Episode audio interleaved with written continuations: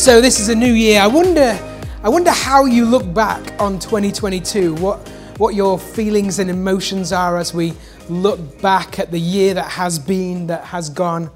There was a whole load of highs and lows, a whole load of stuff that happened when we reflect back. And, you know, shortly at the beginning of last year in March, obviously we saw the beginning of the war in Ukraine, a devastating start to the year that is still continuing, and we continue to pray for the people there. And then, you know, throughout the year, we've had political turmoil here in the UK with 3 prime ministers sitting in that seat. I saw a thing the other day that said that Liz Truss didn't last as long as a lettuce. I thought that was hilarious. They set up a lettuce on YouTube, a live feed, and it was still going when she left. I thought that was quite hilarious. But the world population reached 8 billion this year. That's an unfathomable number, isn't it? 8 billion people on our planet. We, of course, celebrated the Queen's Jubilee in June, 70 years on the throne, and then just a few months later mourning her death. The Lionesses won the Euros. Football finally came home, at least for the women, and then the men let us down. Was that a commentary on men in general? I don't know. We've had after coming last place in 2021, the UK came second in Eurovision. That was a big deal, wasn't it? We've had the cost of living crisis, strikes, protests of various kinds, eccentric billionaires buying social media platforms, heat waves, who remembers those? Good times, and now we can't afford to put the heating on, so it feels freezing all of the time. My favorite kind of highlight, I think, of the year that was is the James Webb Space Telescope that is now parked 1 million miles from Earth. I mean, that doesn't even make sense to me anyway, has taken pictures of the galaxy that represent the furthest we have ever seen in our galaxy. It blows my mind when I think about that, because it just makes me realize how big our God is.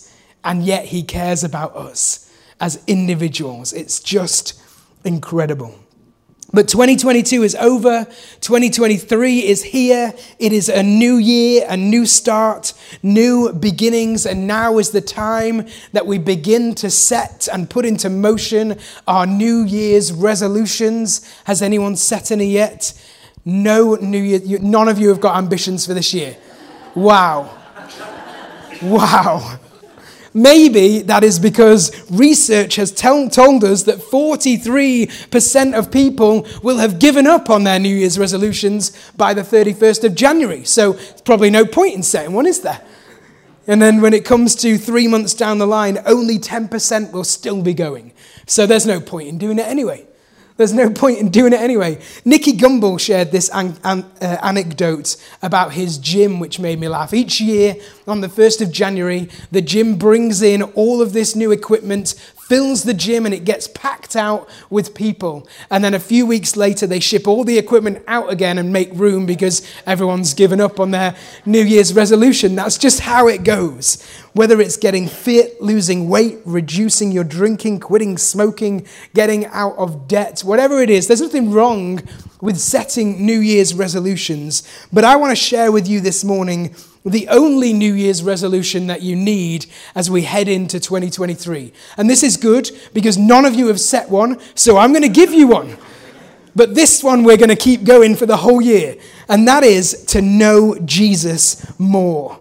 Our New Year's resolution for 2023 should be to know Jesus more above anything else, to know him more deeply, to see him and hear him more clearly. We need to be going after Jesus this year. We need to be running towards Jesus this year. We need to be pursuing him with every fiber of our being. And that is my resolution for this year, and I pray and hope it is your New Year's resolution as well. So to unpack this a little bit this morning, we're going to have a Jewish history and linguistic lesson. Please don't fall asleep already. I am not into history whatsoever, but I think this is really interesting. So this morning, we're going to look at a Jewish prayer called the Shema. And it's found in Deuteronomy chapter 6, and it says this: "Hear, O Israel, the Lord our God, the Lord is one. You shall love the Lord your God with all your heart, with all your soul, and with all your strength." Let me read that again. "Hear, O Israel, the Lord our God, the Lord is one. You shall love the Lord your God with all your heart, with all your soul, and with all your strength." And the Jewish community, they pray these words every morning and every evening of every day. And so to help us cement this into our lives as a New Year's resolution for 2023, I'm just going to dig into the key words from the Shema, from this prayer, what they mean, and so we can establish what it looks like to live out this prayer. And so the first word is this: hear. Hear, O Israel. That's how it begins. And that's where the prayer gets its name, because the Hebrew word for hear is Shema. And like with many Hebrew words, and we will see throughout this morning, that they each can hold a variety of meanings and nuances to them. And so Shema can literally mean to hear, like you are hearing me right now, sound waves entering into your ear and being interpreted by your brain. But it can also have a greater depth to it. There are layers behind it. Behind that literal meaning, there's also a layer of, a meaning of paying attention to or focusing on. It's the difference between hearing and listening. Merriam-Webster defines hearing as the process, function, or power of perceiving sound, the physical act of hearing. Listening, on the other hand, means to pay attention to hear something with thoughtful attention, and to give consideration to. And so as God began these words to his people through his servant Moses, he wasn't just asking them to open their ears.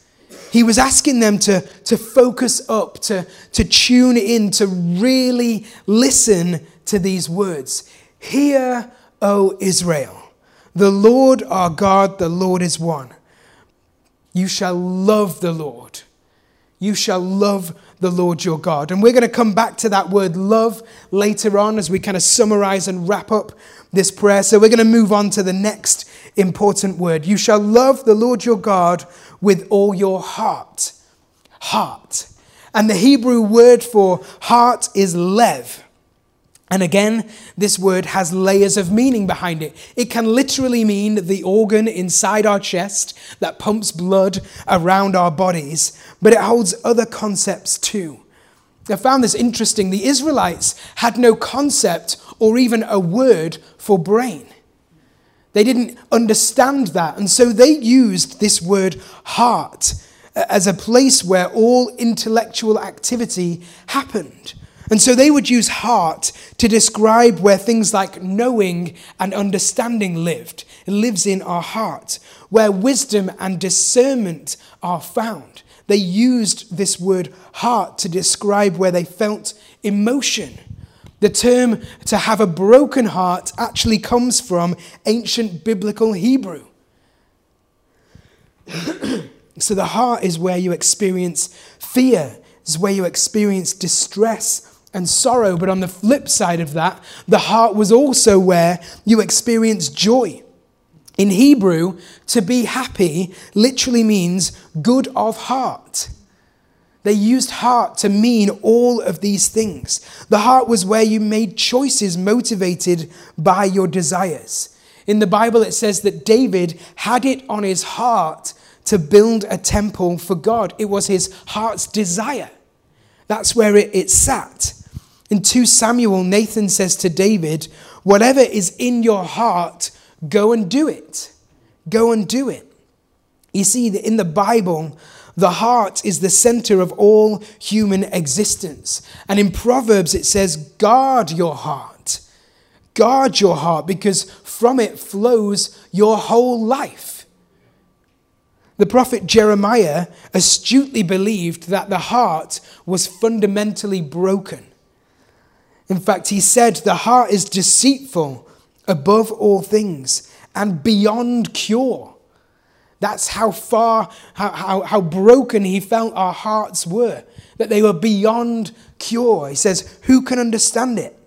And so because of that brokenness, because of his understanding of the damage that has been caused to humanity, what was needed was a total renewing of the heart. A renewing of the heart. David, after committing murder and adultery, he prayed to God, create in me a pure heart.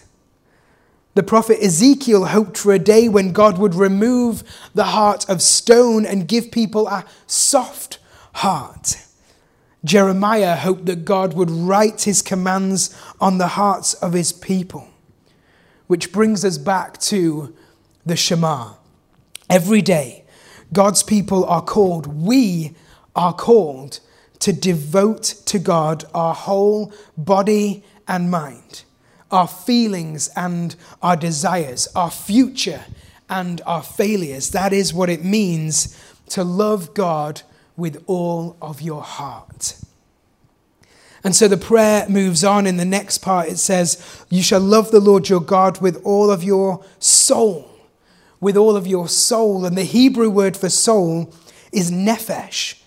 And that does not mean an essence within us that is released at death. That is a common thought that is derived from Greek philosophy. That is this thing within us that when we die, it is released into the world. The biblical understanding of soul is actually the whole person. The whole person. On the very first pages of the Bible, God creates humans and he creates animals, and both are called a living nefesh. We don't have a nefesh. We are a nefesh, a living, breathing, physical thing. The soul in these terms describes our entire being. It describes our entire being. Psalm 42 reads, as the deer pants for streams of water, so my soul pants for you, my God. My soul thirsts for God, for the living God. And what that's saying is that our entire being longs to know and be known by our Creator. Which brings us back to the Shema. To love God with all your soul means to devote your whole physical existence to your Creator, offering your entire being with all its capabilities and with all its limitations in an expression of love for God. Which is actually a great foundation for what we're going to look at the end of the month for our Vision Sunday. So let's get excited and anticipate that. That's what it means to love God with all of your soul. And then the final part of the Shema, it says, love the Lord your God with all your strength. Love God with all of your strength. And the Hebrew word for strength is ma'od. Ma'od. And in the same way that the heart and soul might not have meant what you thought they meant, it's the same with strength. Because it's not talking about physical strength. That's not what it means in the Hebrew language. A more common meaning for this word is simply very or much. That's what it means. It's actually used to increase the strength of a word or a thought. That's how it was put into practice. For example, in the creation story, 5 times God says that he looks at his creation and says, it is good. It is good. But on the 6th day, after he created man and woman, he looks down on his creation and he said, it is very good. He says, it is ma'od good. That is how it is used, to amplify what is being spoken. And whilst this word brings strength and weight to what it's talking about, authors can add additional meaning to it by doubling up on its use. And we see this in Scripture. Jacob was described as ma'od, wealthy. Not just wealthy, not just very wealthy, but extremely super wealthy because of all his sheep and donkeys and camels and servants. He had so much, they doubled up on the use of this word. When the Israelites went to investigate and spy on the promised land, when they came back to give their report, they said it was ma'od, good. It wasn't just good. It wasn't just very good. It was perfect. It was abundant. It was flourishing and overflowing with goodness. Which brings us back to the Shema. We're called to love God with all of our heart, our will, and our affections. We're called to love God with all of our soul, our whole being, our physical being, and with all of our ma'od, our muchness, our overflow. Ma'od isn't a thing, it's everything. It's everything. And this word is just so beautiful because it's the most expansive word in this prayer. Anything that is not covered by what has already been said is covered in this word. It is everything. We are to love God with everything. This final part of the Shema prayer means to devote every possibility, every opportunity, every capacity that we have in our being to honor God. And because there are so many nuances to this word, like the other's word, that's why different Jewish communities would interpret it differently. And so when you look at the Greek, they use the word dunamis, which is power or strength, which is why in the version we read this morning, it says we should love God with all of our strength. But if you look at Aramaic translations, they interpreted it as wealth. They were suggesting that our finances, that our money can be used to create opportunities to love God as we give away our financial resource. And when Jesus was asked about the greatest commandment, the most important commandment, he quoted the Shema. He said, you must love the Lord your God with all your heart, with all your soul, with all your mind, and with all your strength. So he uses both the word mind and strength to express the meaning of this word. So which is right? Which do we use? Which do we apply as we are thinking about how to live out the Shema prayer? Do we say with our strength? Do we say with our wealth? Do we say with our mind? Well, if we're asking that question, we're asking the wrong question because ma'od doesn't limit the number of ways that we can show our love to God. It covers everything. The point is that everything in our lives, every moment, every opportunity, every ability, every capacity that we have, all of our thoughts, all of our wealth, all of our being offer us a chance to love and to honor our God. It covers everything. So that's a challenge for us, isn't it, as we enter into this new year and we set this New Year's resolution of loving the Lord our God in that way. That actually, it's not just a part of us. It's not just some of us. We can't hold anything back from God. The challenge and the call is to devote everything to God.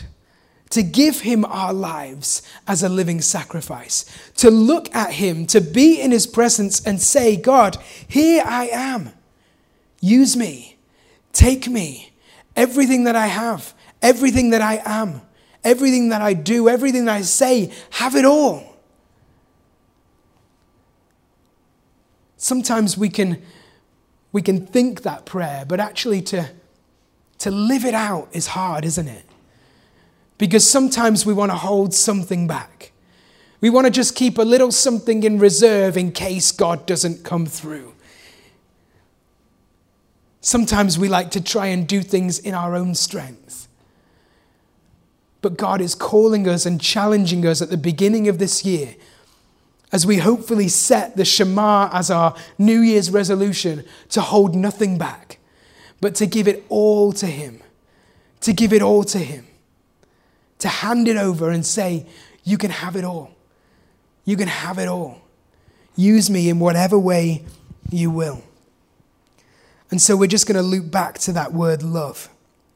And there are many different Greek words used to express the different kinds of love, and you may have heard of some of them. Storge means familial love. It's kind of that natural, instinctual love like a parent would have for a child or between siblings.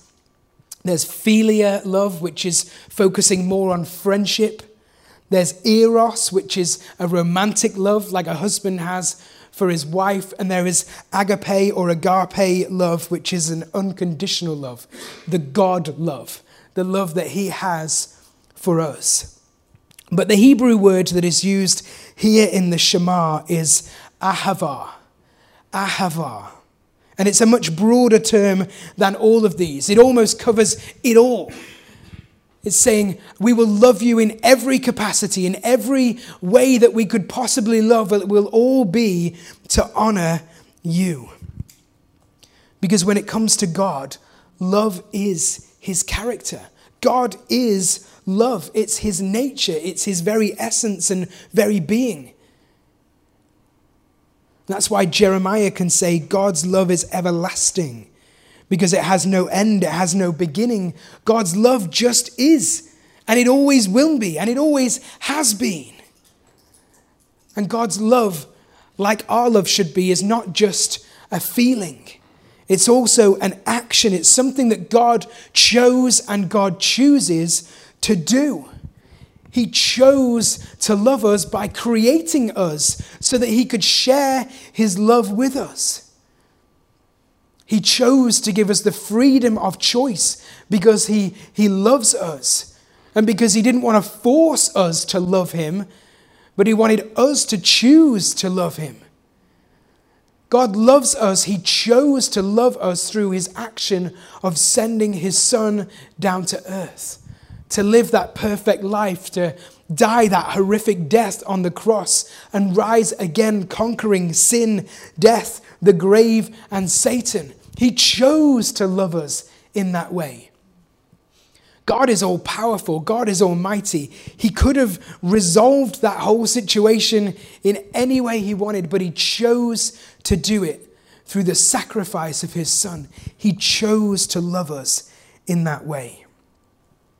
And so the Shema is an encouragement to respond to God's love by showing love in return, both to God and to each other.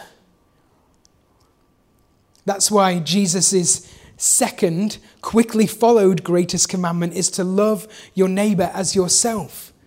He quotes the Shema that we are to love God with everything that we have, but we're also to love each other with everything that we have, with a sacrificial love, with a love that costs us, in the same way that we are loved by him. And he chose to sacrifice himself for us. And so are we willing to sacrifice ourselves for others? And I'm not saying you should take a bullet for someone, although maybe you should if that opportunity arose. But what I am saying is that if loving someone is going to cost you, whether that's your finances, whether that's your time, whether that's even a little bit of pain, you should be willing to love on them in that way, because God calls us to love others how he loves us, sacrificially, unconditionally. We are to love God and love each other. In the Old Testament, you would show your love for God by how you treated other people. So maybe as we reflect on our lives, maybe looking back over the previous year, how did we respond to or act around other people? If we were to take a review, take stock of the previous year and our interactions with those around us, would it be one of love? Would it be one of a love that is in the way that we are called to do? A sacrificial love. An unconditional love, a love that honors both the person and God. Is that how we are living and acting in our lives day to day when we meet other people? And so just like God's love is an action, so our love should flow through our actions, through the thoughts that we have, through the words that we say, through the things that we do, through how we spend our time, through how we spend our finances. It should all be an act of love to God, because it's all rooted in God's own eternal ahava. Like we read in 1 John, we love because God first loved us. We can love because God first loved us. Like we were praying out of the worship that actually God would pour his Spirit onto us. As he pours it into us and fills us up, it can overflow into those around us. So let's pray, God, pour your love into us that we may be filled to overflowing. We don't want some love. We don't want a lot of love. We don't even want to be full of love. We want to be overflowing. We want it to pour out through our lives, through our words, through our actions, into those around us. Hear, O Israel, the Lord our God, the Lord is one. You shall love the Lord your God with all your heart. You shall love the Lord your God with all of your soul. And you shall love the Lord your God with all your strength. There's only one New Year's resolution we need as we enter into 2023. To know Jesus more. And to seek him for who he is and not for what he can do for us. Let's choose to know him more this year. And to know God is to love God. To know God is to love God, and we should love him with all of our heart, with our will and our affections. We should love him with all of our soul, our whole lives, our entire physical being, and we should love him with all of our strength, with everything that we have. So this year, let's chase after Jesus. Let's long for and desire to know Jesus more as we enter into this new year.